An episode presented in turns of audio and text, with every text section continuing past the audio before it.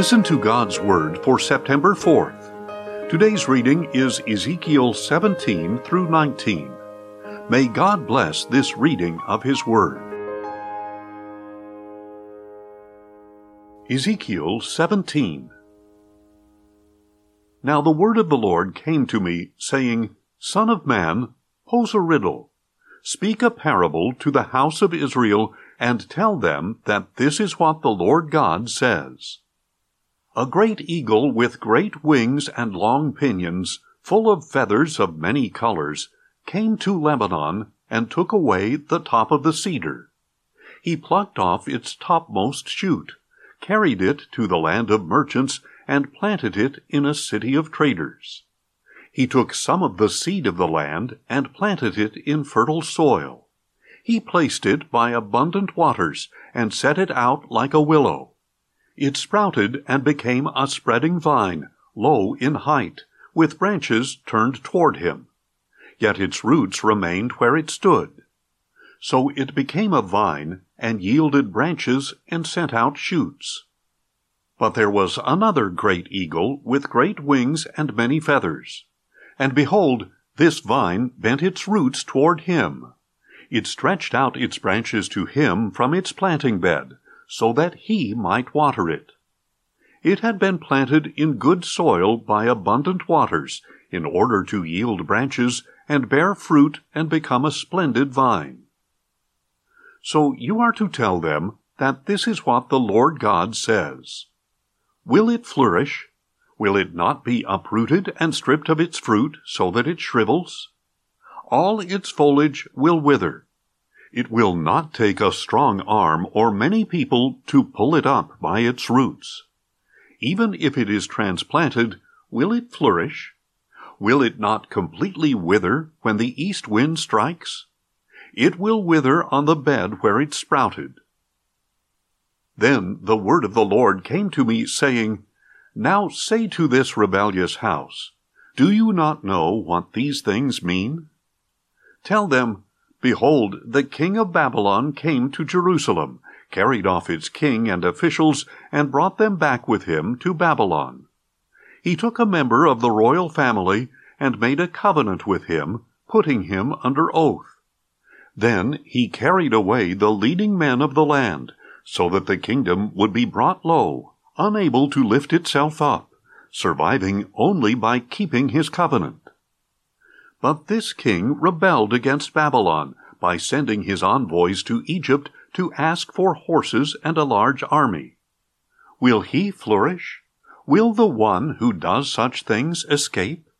Can he break a covenant and yet escape? As surely as I live, declares the Lord God, he will die in Babylon, in the land of the king who enthroned him, whose oath he despised, and whose covenant he broke. Pharaoh, with his mighty army and vast horde, will not help him in battle, when ramps are built and siege walls constructed to destroy many lives. He despised the oath by breaking the covenant. Seeing that he gave his hand in pledge, yet did all these things, he will not escape. Therefore, this is what the Lord God says. As surely as I live, I will bring down upon his head my oath that he despised, and my covenant that he broke. I will spread my net over him, and catch him in my snare.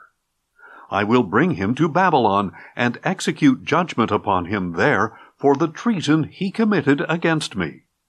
All his choice troops will fall by the sword, and those who survive will be scattered to every wind. Then you will know that I, the Lord, have spoken. This is what the Lord God says. I will take a shoot from the lofty top of the cedar, and I will set it out. I will pluck a tender sprig from its topmost shoots, and I will plant it on a high and lofty mountain. I will plant it on the mountain heights of Israel, so that it will bear branches it will yield fruit and become a majestic cedar. Birds of every kind will nest under it, taking shelter in the shade of its branches. Then all the trees of the field will know that I am the Lord. I bring the tall tree down and make the low tree tall. I dry up the green tree and make the withered tree flourish. I, the Lord, have spoken, and I have done it. Ezekiel 18 Then the word of the Lord came to me, saying, What do you people mean by quoting this proverb about the land of Israel? The fathers have eaten sour grapes, and the teeth of the children are set on edge.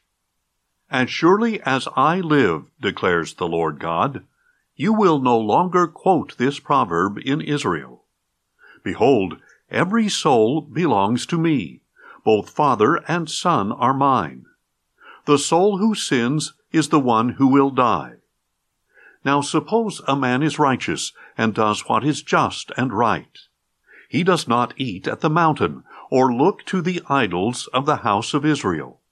He does not defile his neighbor's wife or approach a woman during her period. He does not oppress another, but restores the pledge to the debtor. He does not commit robbery, but gives his bread to the hungry and covers the naked with clothing. He does not engage in usury or take excess interest but he withholds his hand from iniquity, and executes true justice between men.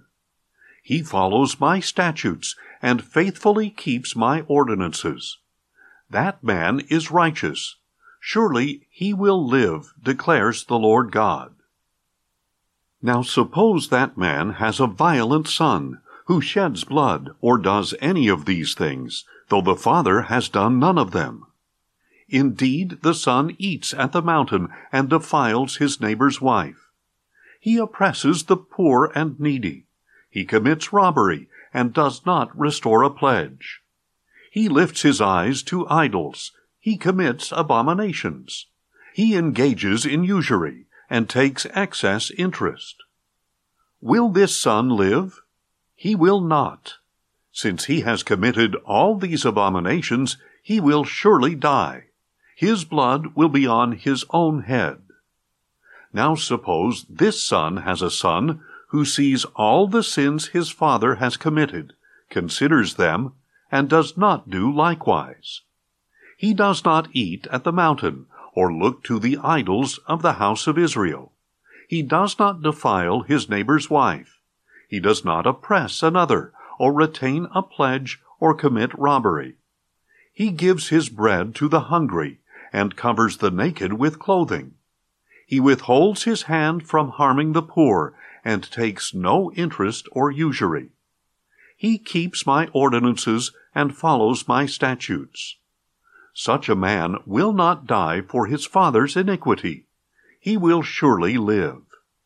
As for his father, he will die for his own iniquity, because he practiced extortion, robbed his brother, and did what was wrong among his people. Yet you may ask, why shouldn't the son bear the iniquity of his father? Since the son has done what is just and right, carefully observing all my statutes, he will surely live. The soul who sins is the one who will die. A son will not bear the iniquity of his father, and a father will not bear the iniquity of his son the righteousness of the righteous man will fall upon him, and the wickedness of the wicked man will fall upon him.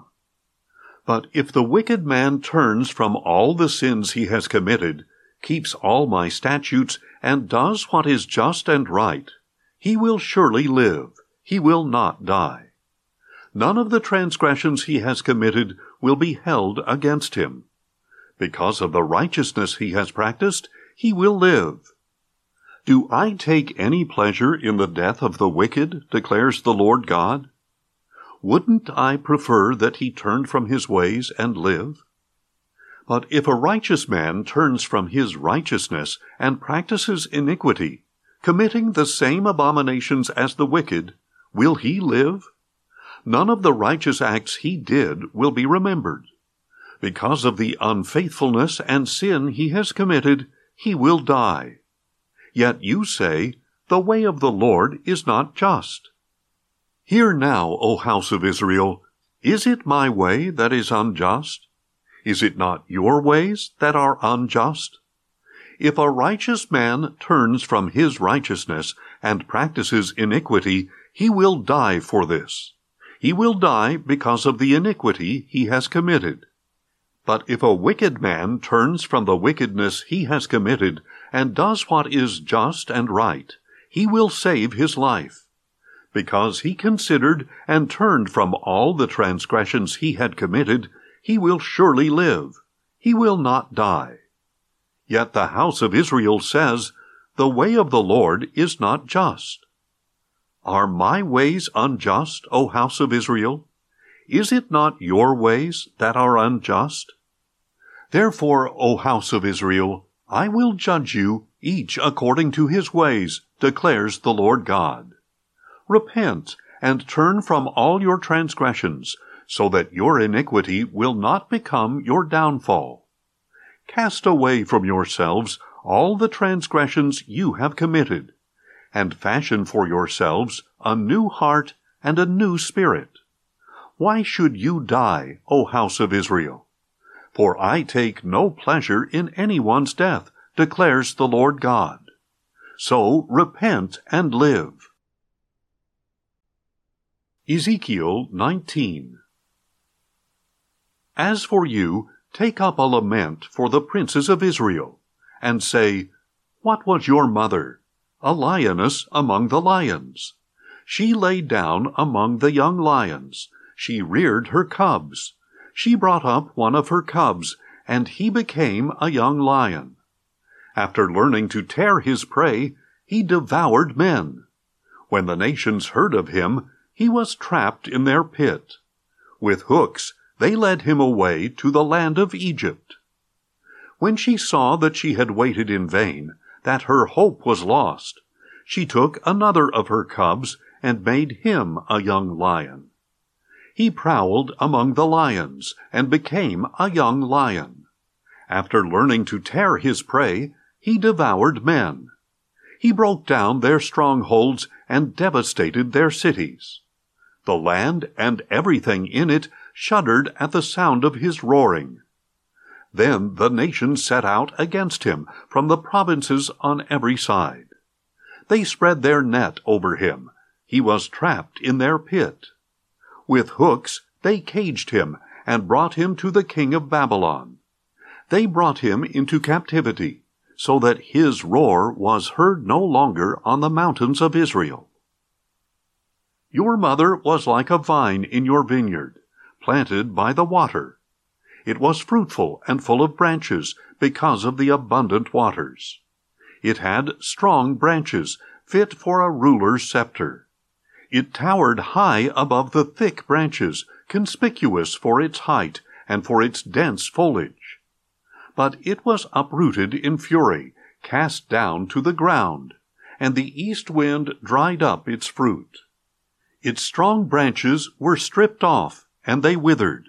The fire consumed them. Now it is planted in the wilderness, in a dry and thirsty land. Fire has gone out from its main branch and devoured its fruit. On it no strong branch remains fit for a ruler's scepter. This is a lament, and shall be used as a lament.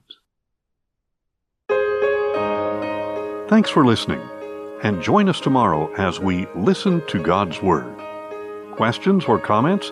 Email us at info at listentogodsword.org.